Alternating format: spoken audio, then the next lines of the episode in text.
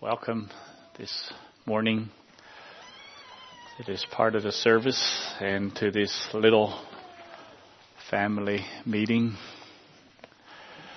I think, I mean, I don't,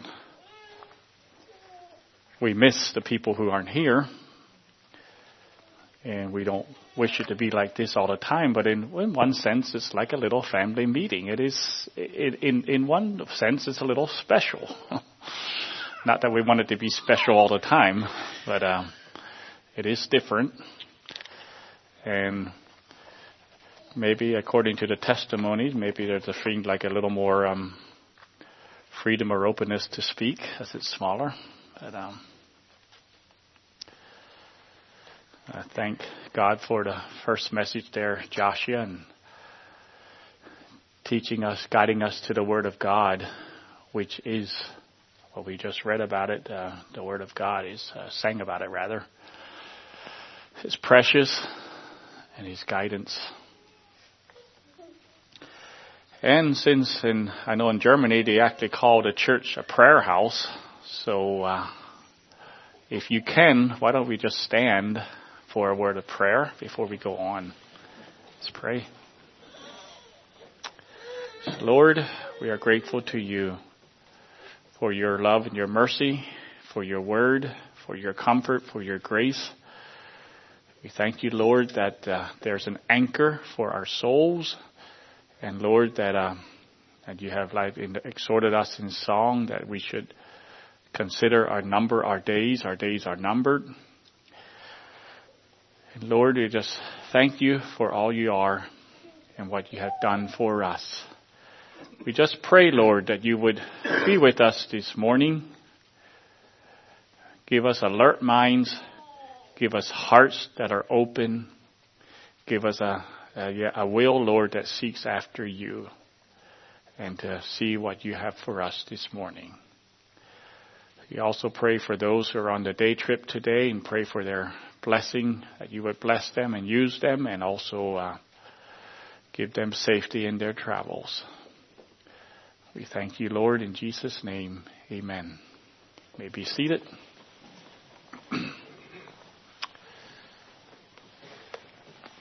there was once a wealthy man who owned a vineyard and a garden.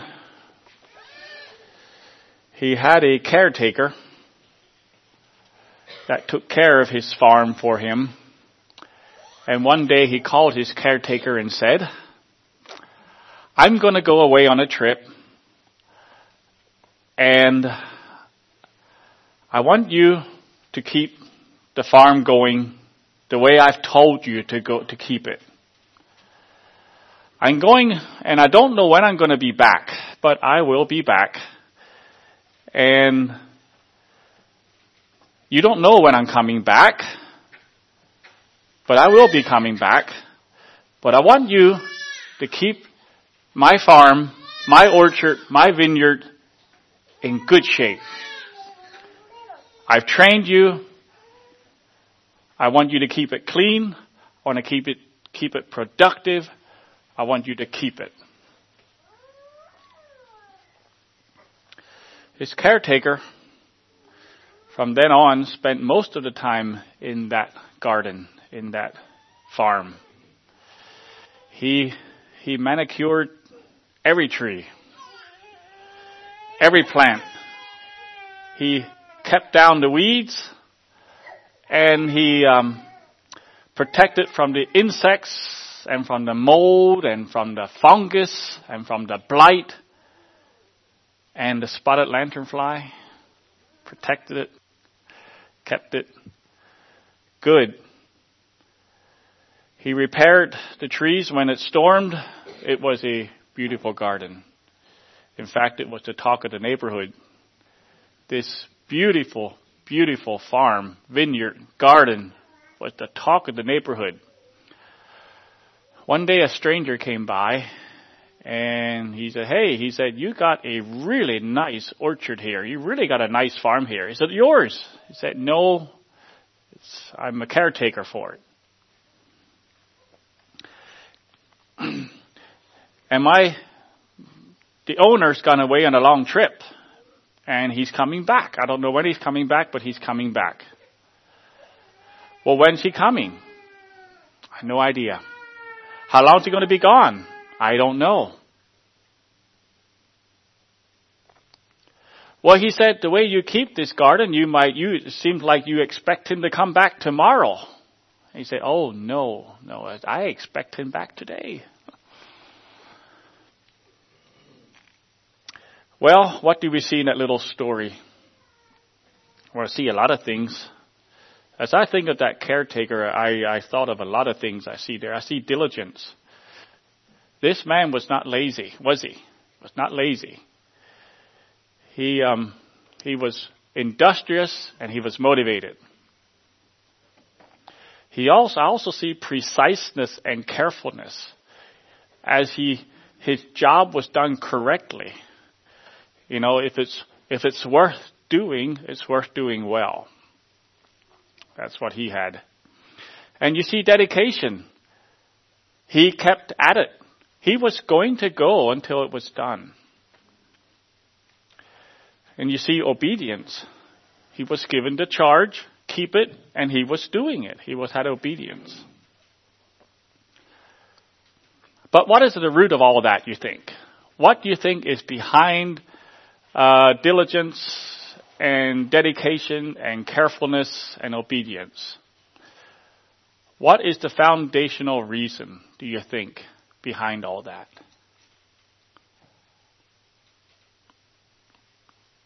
Well, I see a caretaker, a servant that loved his master. For some reason, he thought very highly of him.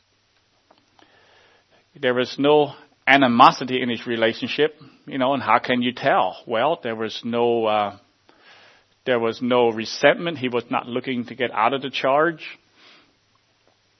In fact, he performed his duties with such eagerness, his, all his energies. He spent most of his time in it. You could see that it was, it was a motivation to do his best. And he was not doing it for himself, but for his master. I once saw an ad, ad, ad campaign. You know, I drive a lot, I see these ads and so on. And there was an ad campaign that was going on some years ago that said something like this. Turn your passion into a career.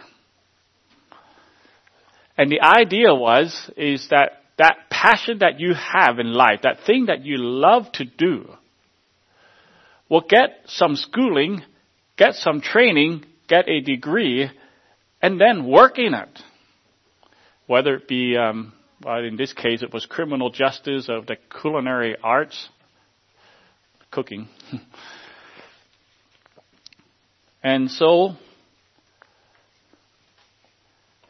you know, I don't know what for loves and desires and, and ambition you had as a child or as a young person, whether how many of you put that into your livelihood. Uh, I didn't particularly. Did you ever see an ingredient label? Uh, none of you read ingredient labels. I forgot about that. Only I do. Um, you see ingredient label and it has the list of ingredients. It also has, also has as one of the ingredients, it's made with love. Usually it's gourmet food or organic food. And the concept they want to communicate is that our product is better than the other product that's a lot like it because we love and we believe in what we're doing. And if you love what you're doing and if you believe in what you're doing, you're going to it, you're, you're never going to produce a substandard product or even mediocre, mediocre product. It's going to be the best possible because your passion and your love is in it. It's made with love.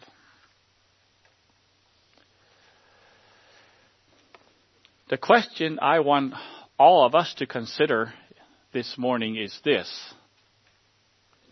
And this is for everyone in the room, whether the youngest believer or the most mature person here is,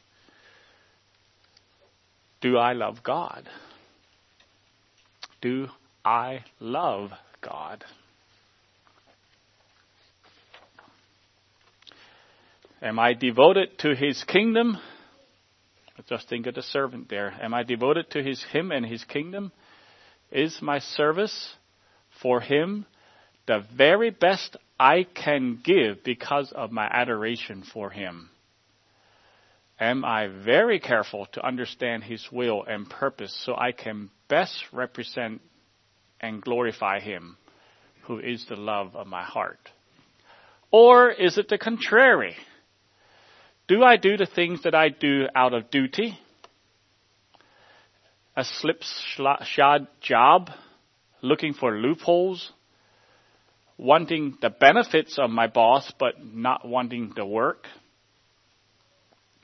Now just imagine if, if, if the gardener, if the caretaker has that attitude, what that garden looks like if you have an attitude like that.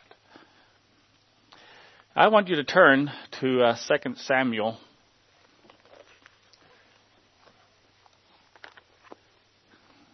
And we'll look at an example of dedication to a master.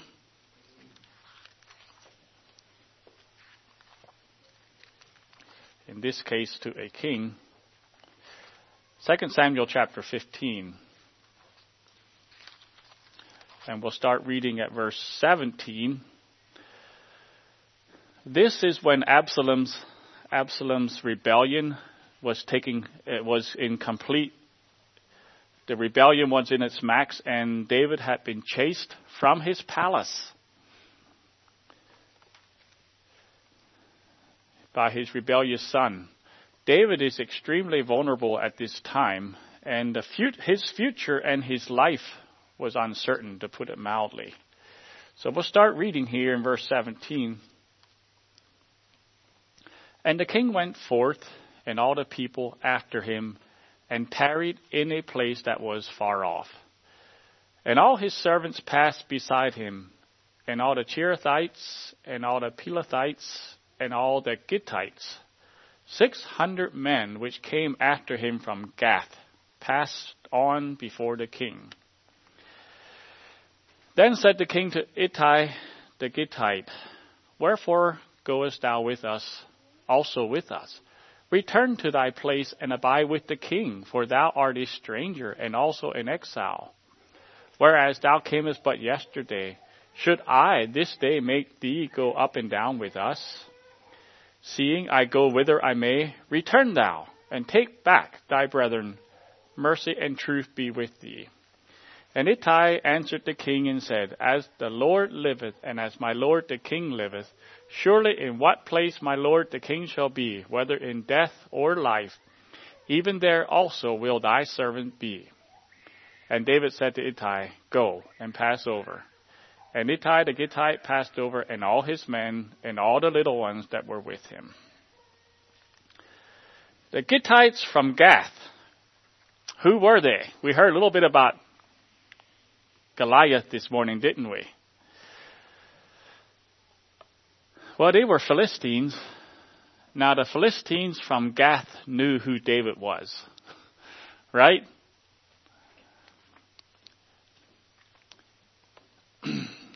and I don't even have to ask the question can anyone tell me why? Now, since David was an enemy of their people, of the, the Gittites, why would they want to be with David? especially in such difficult times? Well, they had, they knew David. The Gittites from Gath knew David. They remembered David when he went after Goliath. They saw a young, fearless, faith-filled man that did the impossible. But why did he do the impossible? Because of his faith in his God. And they saw that. Then, I don't know, well, yeah, he went down to the, well, I don't know, he went, did he go to Philistine? He went to to the other country. I forget exactly right now, but they saw David, how he handled himself with Saul. They understood some of that. The news goes out, so they understand that. And then they saw David as king and how he fought his battles. And they said, This is the man we want to follow and serve. We are convinced and we're sold out. This is the king that we want to give our first and only allegiance to. And then they defected from the Philistines. They were warriors. They defected from the Philistines, from the army, and they came to Israel for the very purpose to be loyal and to serve David and his God. In, in, in this context, they were like recent converts. They were recent proselytes to the Jewish religions. They were new in the faith. And so quickly, so soon, they come, after they come to David to serve him, David is no longer king. He's chased out. Now, Ittai was the leader of these men. So David said to him that it might be better for them if him and his group, if they would just go back to Jerusalem and be faithful to Absalom, his son. Because the future of Israel, apparently David's evaluation, the future of Israel was probably more sure with them. So here is these recent people that come, came over to Jews, to the, to the Jewish religion, to the, to the Israelites. And David cared about them. So he said, no, you just go. It's more secure there in Jerusalem. Don't come out with us. We're gonna, we don't even know where we're going. We don't know what's gonna happen. You are new. You just came yesterday. Just go back. But they were not fair weather friends. Their love and commitment was much deeper than a national rebellion. They had not defected to Israel to support a rebellion.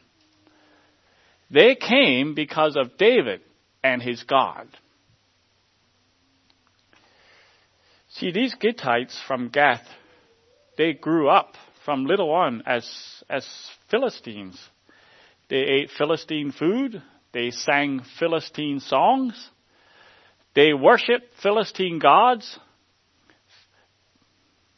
Palestine, I don't know if Palestine is the Philistine homeland or not. Today it is.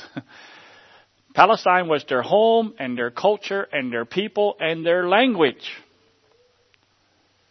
But sometime and somehow their hearts were awakened to the reality of the bankruptness of their own culture and the uh, greatness of the God of Israel. Which happened first? The bankruptness of their own culture or the greatness of the God of Israel? We don't know what happened first. Sometimes it's one, sometimes it's the other. But it did happen. And like the Queen of Sheba, their breath was taken away as they recognized the mighty kingdom, David's kingdom, and all it entails, all the worship, all the laws, the the king and his and the devotion that he had, and and it caused them to desire it. And, and in that desire, it caused them to make radical change in their lives. They left their own people and came to David. And they are so devoted to David that even though David invites them to leave, they, they won't leave. They're devoted to David. Jesus did that too one time.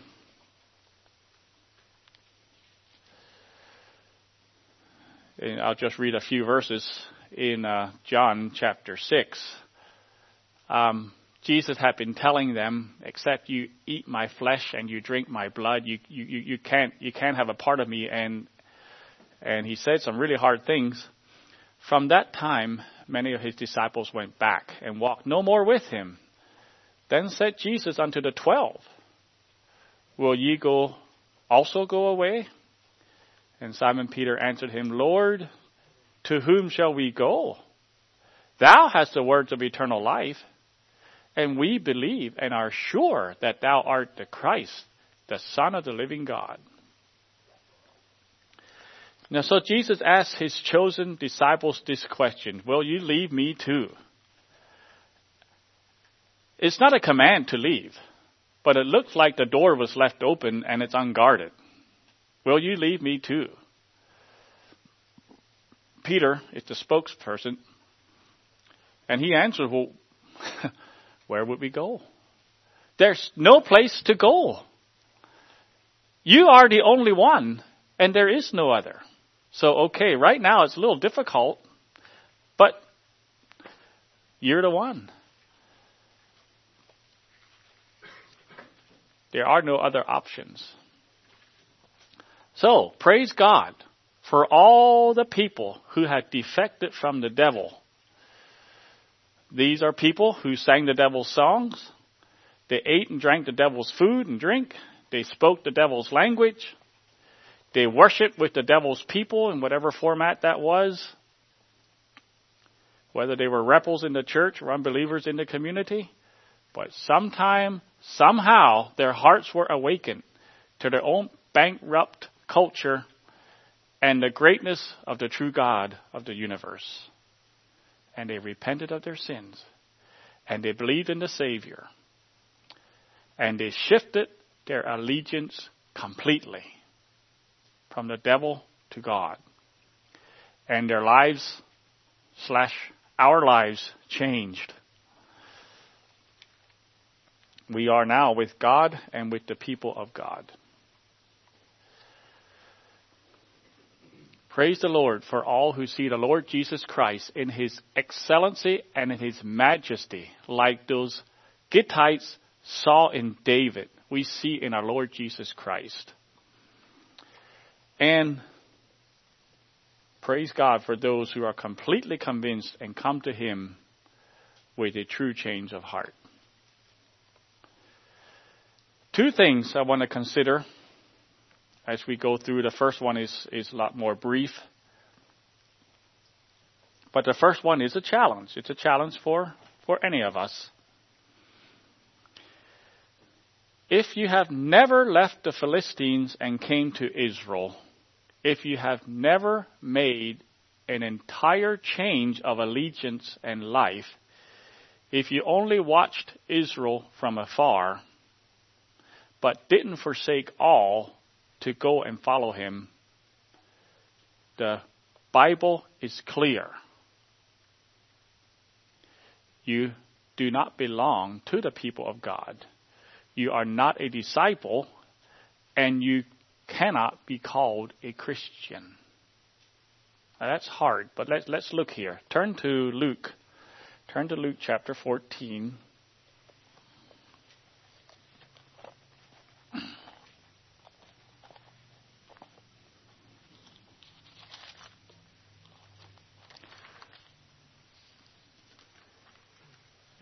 we're going to start here at 25.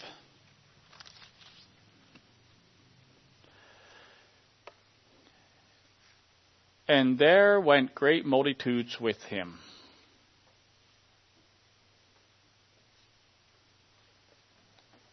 Now here's, I'm going to stop here. Multitudes went with Jesus. Multitudes were with Jesus. They went with him. They walked with him. But I have a question. Who was really with Jesus? Because you have to think. Multitudes were with Jesus, but who was really with Jesus? Not the multitudes. Because today we can hear a lot about salvation. We can hear about salvation being free. We can hear about Jesus paid it all. We can hear of faith alone. It's not of works. Just believe. Accept Jesus as your Savior. And the classic one, Jesus loves you and has a wonderful plan for your life. All that is true. In part, it is. There's elements of truth. And the masses can generally embrace that.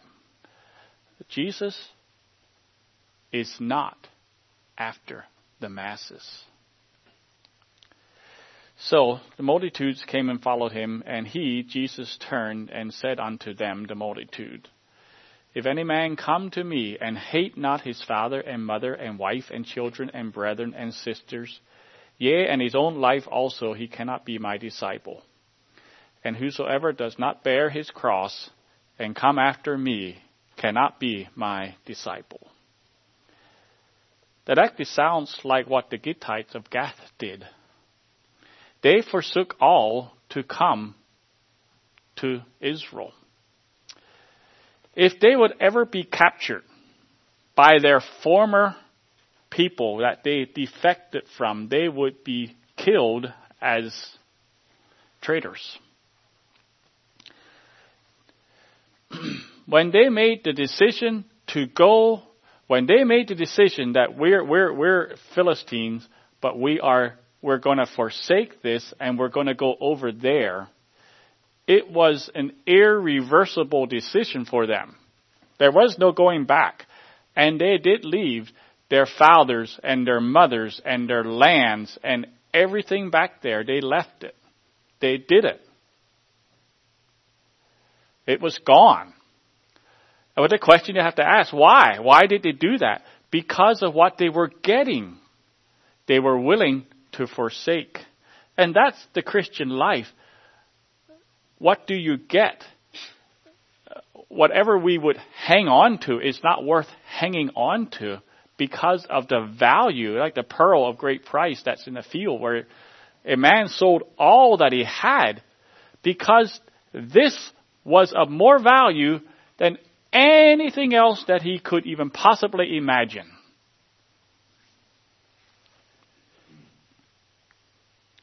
So, and if we just read down here, verse 28, For which of you, intending to build a tower, sitteth not down first and counteth the cost, whether he has sufficient to finish it? Lest haply after he had laid the foundation and is not able to finish it, all that behold it begin to mock him, saying, This man began to build, but not able to finish. Or what king going to war against another king sitteth not down first and consulteth whether he be able with ten thousand to meet him that cometh against him with twenty thousand? Or else, while the other is yet a great way off, he sendeth an embassage and desireth conditions of peace. So likewise, whosoever he be of you that forsaketh not all that he hath, he cannot be my disciple. That is a biblical reality. And so when I say if you haven't forsaken all to follow him, you can't be a disciple and you can't be a Christian. It is absolutely biblical. And we would be um, a disservice to God and to his word to say otherwise. And so the first question for us is, have you forsaken all? All that pertains of the devil all the lust of the flesh, all the lust of the eye, all the pride of life, all the sin and all the appearance of evil, and have you embraced and followed the Lord with your entire heart? So that's the first one. The second one here is the main main purpose of the message. As a Christian, having repented of your sins and entrusted Jesus with your entire being, having done that, maybe years ago, the question is now, how is your garden doing? How is your orchard doing? How's the farm doing?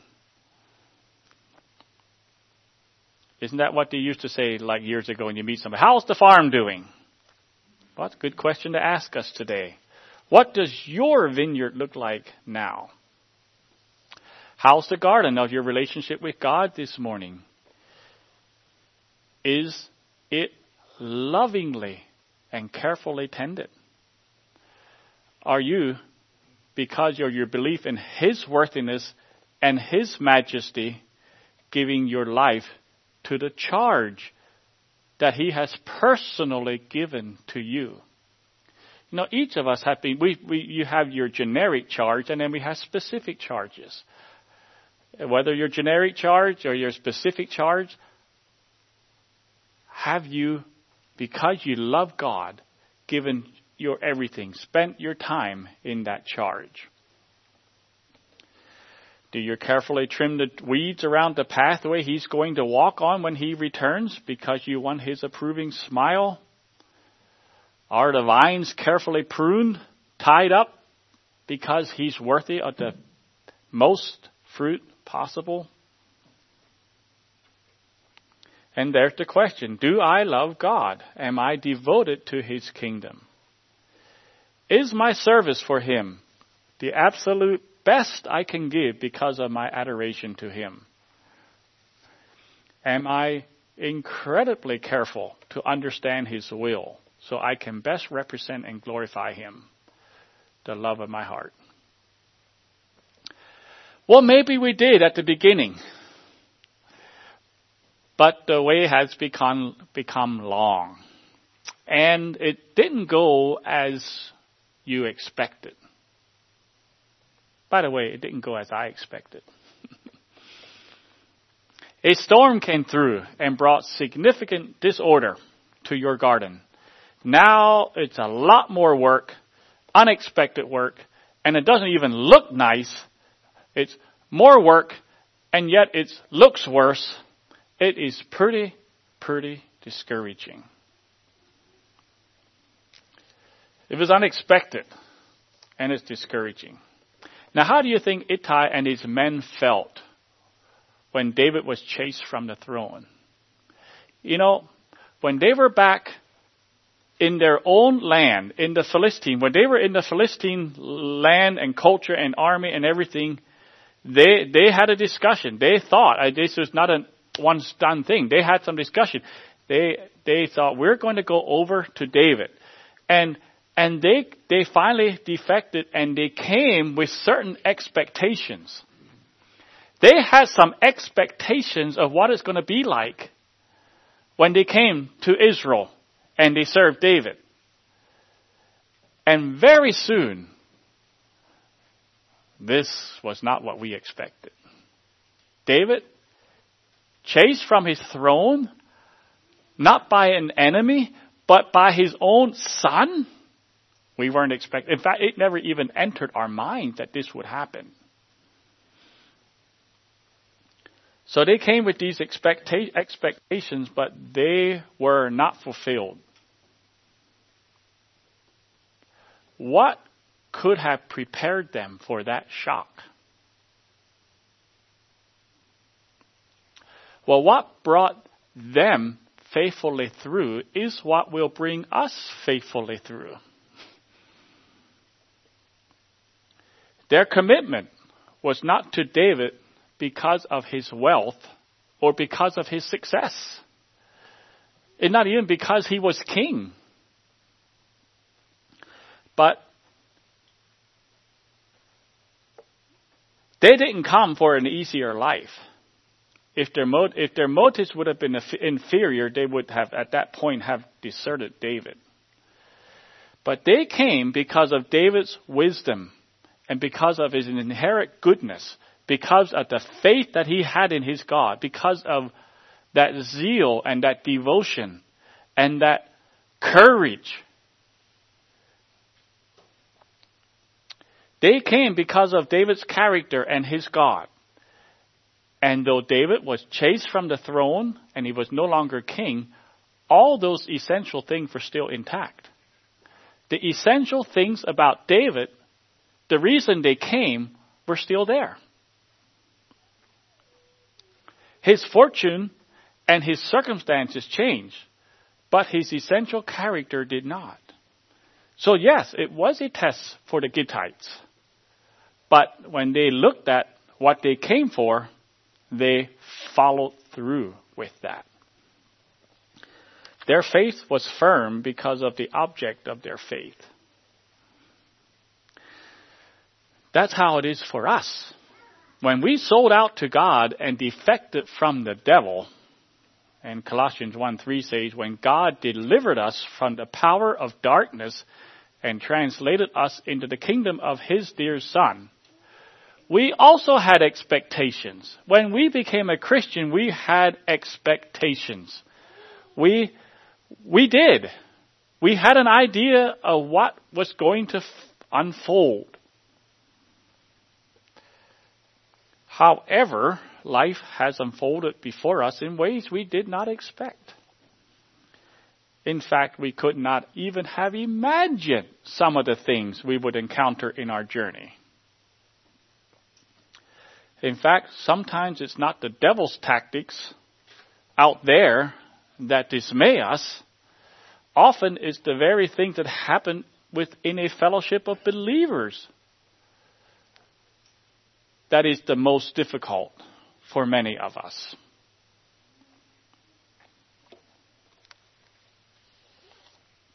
In fact, that is the most difficult for some. At times we are made to feel guilty when there is trouble in the church. These are the people of God. These, this should not be happening. Now sometimes we have troubles. we bring trouble onto ourselves. That's, that's, that's, we, we do that.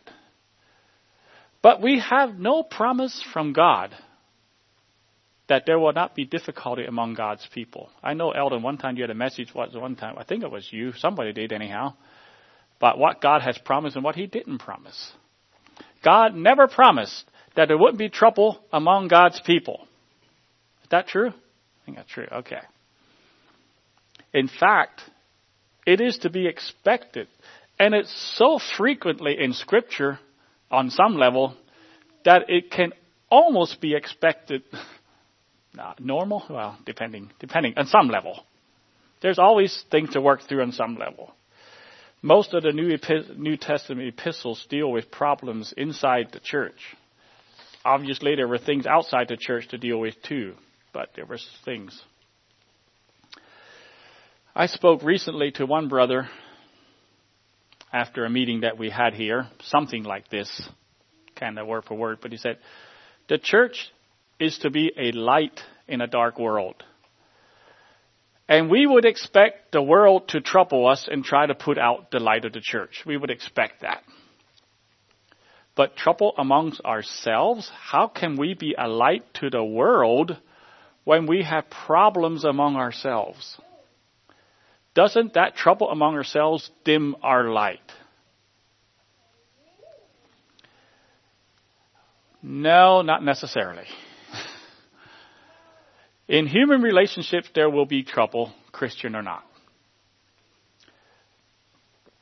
It's when we really walk in the grace of God in those difficulties, when we respond to each other graciously when we disagree, when we treat each other with respect, when we refuse to slander and gossip, when we bless each other and pray for one another and refuse to curse each other, when we remember the good in each other even as we interact with differences.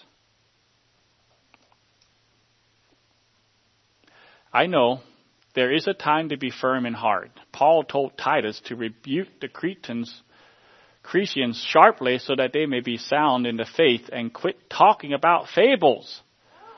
But the normal method Paul uses when, he's, when he talks to the people of God, the normal method that he uses when he desires change is this.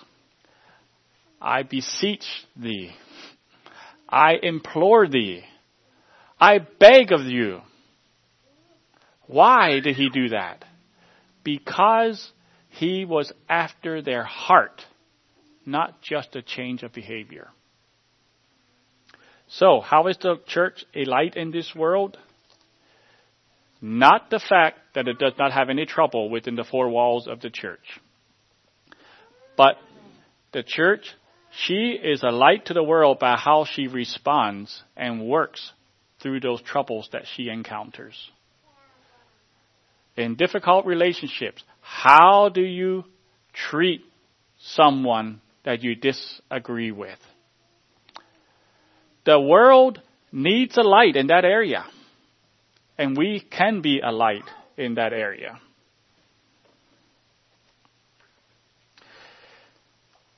Our ability to love God and other people is one of the ways God made us that made us that resemble Him. See, love is deep and love is personal.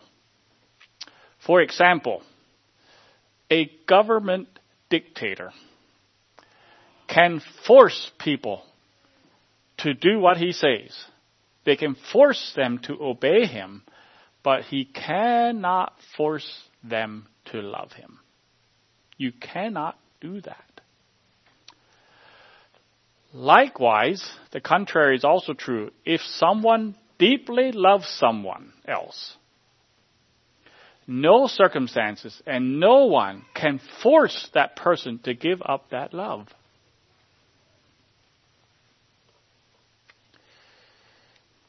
Which means, if you no longer love someone in the congregation, guess who made that choice? It's like the boy in Lebanon that once told me after I restricted his behavior in some way. He told me right to my face, You make me so mad. And I told him that statement is not true. I told him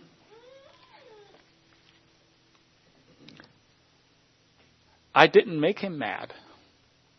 I told him that nobody can make me mad, and nobody can make him mad. We choose to allow or get mad. We choose that. Now, I understand there are circumstances that there is circumstances that propel us. I understand that. I'm not, I'm not denying that. There are things around us. But you choose to get or allow yourself to get mad. Likewise, no one can make you love or make you stop loving.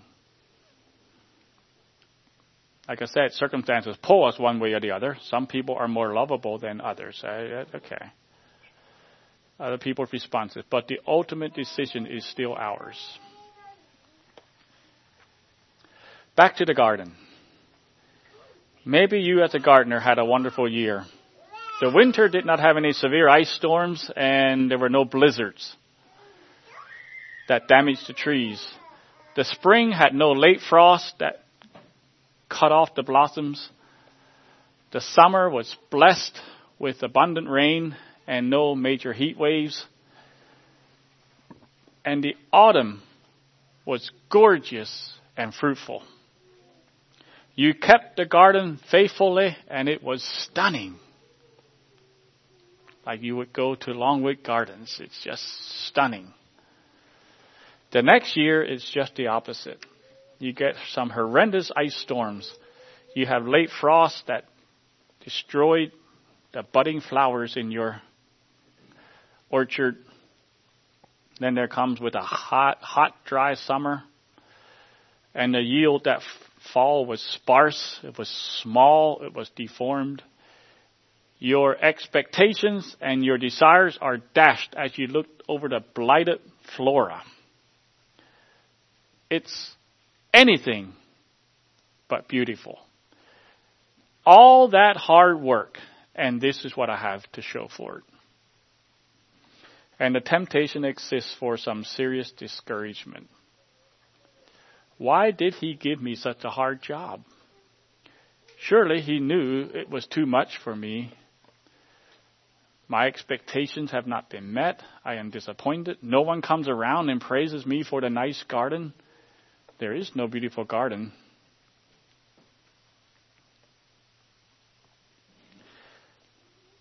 There are three musts that hold us back. There are three musts that hold us back from a fruitful and a joyful life. And these are absolutes, I think. Uh, you can discuss it maybe. I must do well. You must treat me well. And the world must be easy. Well, you had a bad year you didn't do well. At least the work that you have to show is not well. And the worst of the world is relationships. But the question I have, what does the success of the garden have to do with the love and the devotion of the gardener to his master. It has nothing. Now the gardener can always say, oh, I should have used, I should have covered the plants with this cloth rather than this muslin and maybe would have had a better effect and not have as much frost in that late frost. It might have been better if I would have trimmed the trees back a little more before they had those storms. There's always room for, I could have done things differently. There's always things we can take before the Lord. But our love for our Lord does not need to diminish if we do not meet our expectations. You see, once the focus shifts from the master and his great characteristics, his majesty, once it shifts from there and it shifts to my success or my work or my surroundings, my environment, my experience, it shifts from that to this. That's when we began to pity ourselves, when we, things go hard. It's then when we begin to lose our joy. We lose our joy in the work that God has given to us. And then the garden suffers because of that. Not because of the weather, but because of what's going on in our heart. And then it's, like I said, yeah, then it's because of me and my response to the circumstances and not the circumstances itself. You see, we make the choice. It's not God's fault. It's not other people's faults. It's not the fault of circumstances. When you shift your focus away from God and to other things and lose your joy, like Peter, like we heard this morning, Peter took his focus off of Christ and put it on the waves. And he lost his joy really quick. Did he not? But that's pretty hard because we have real circumstances. Well, I want to just give some encouragement here at the end. You can turn to Psalms 103. We want to praise God that He is a gracious God. We have failed. I have failed so many times, but we have a God who understands. That doesn't change the fact. It is our choice and if we lose our focus on the Lord, it's going to be the consequences. It, it's going to happen. But here, here's some encouragement for us. Psalms 103. I'm going to start reading at verse 8. We could read the whole, the whole chapter but uh, the focus is there, starting at verse 8. The Lord is merciful and gracious, slow to anger, and plenteous in mercy. He will not always chide, neither will he keep his anger forever. He hath not dealt with us after our sins, nor rewarded us according to our iniquities. For as the heaven is high above the earth, so great is his mercy toward them that fear him. As far as the east is from the west, so far has he removed our transgressions from us. Like a father pitieth his children, so the Lord pitieth them that fear him. For he knoweth our frame.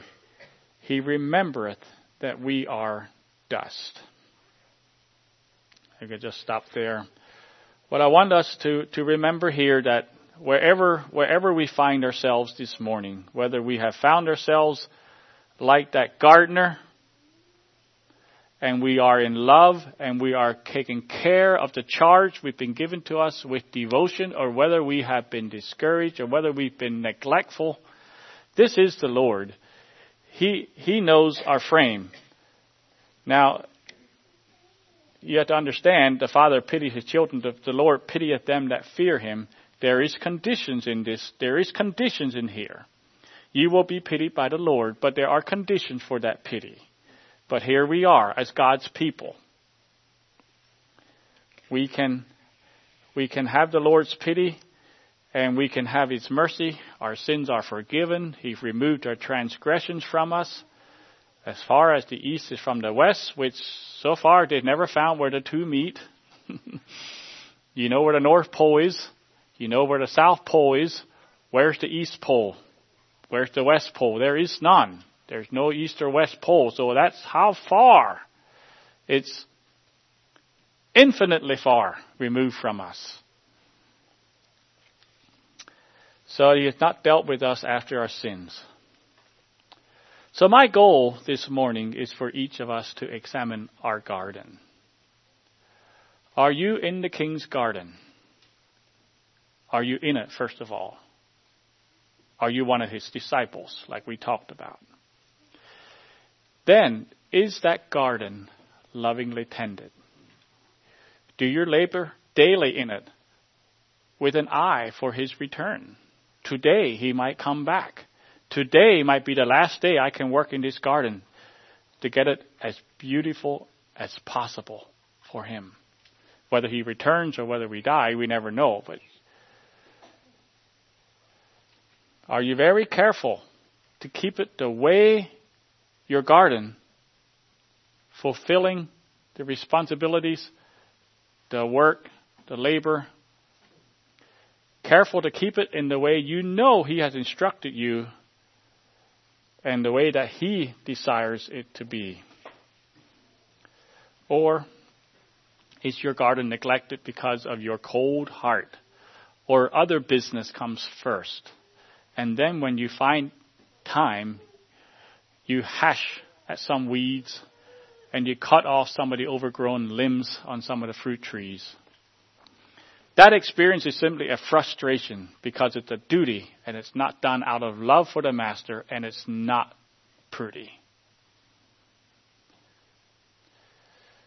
So young people, can you say with David, Oh, how love I thy law.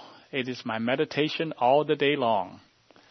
And I appreciate what was said this morning about that. That you can meditate on the word, but you can't think about it all the time, all the day long, but it goes with you and it becomes part of your life. Older men and women, are you performing your responsibilities out of duty? Or is your charge the passion of your life? Was it ever the passion of your life? Was it ever more than just a performance because it's just the right thing to do? When was the last time you saw the love and majesty and holiness of God and you were convinced He is the one worthy to serve and there is no other?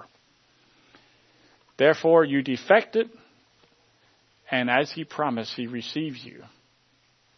And now is that garden that He gave you lovingly tended. So, do you love Him? You want to please Him. Your greatest tragedy is when a miscut is made that mars the beauty of the garden, in which case everything you can possibly do is done to correct it. Just like no one can force no one can separate us from the love of God. No one can. Neither can anyone force us to give up our love for our God. But we can lose it, as he stated there in the church at Ephesus. So I have one more statement here. Say, God, grant me the serenity to accept the things I cannot change. Accepting hardships as the pathway of peace, taking as he did, the Lord Jesus, this sinful world as it is, not as I would have it, trusting that he will make all things right if I surrender to his will. May God bless you. The title of this message is Done in Love for God. Is everything you do done in love for your God? May God bless you.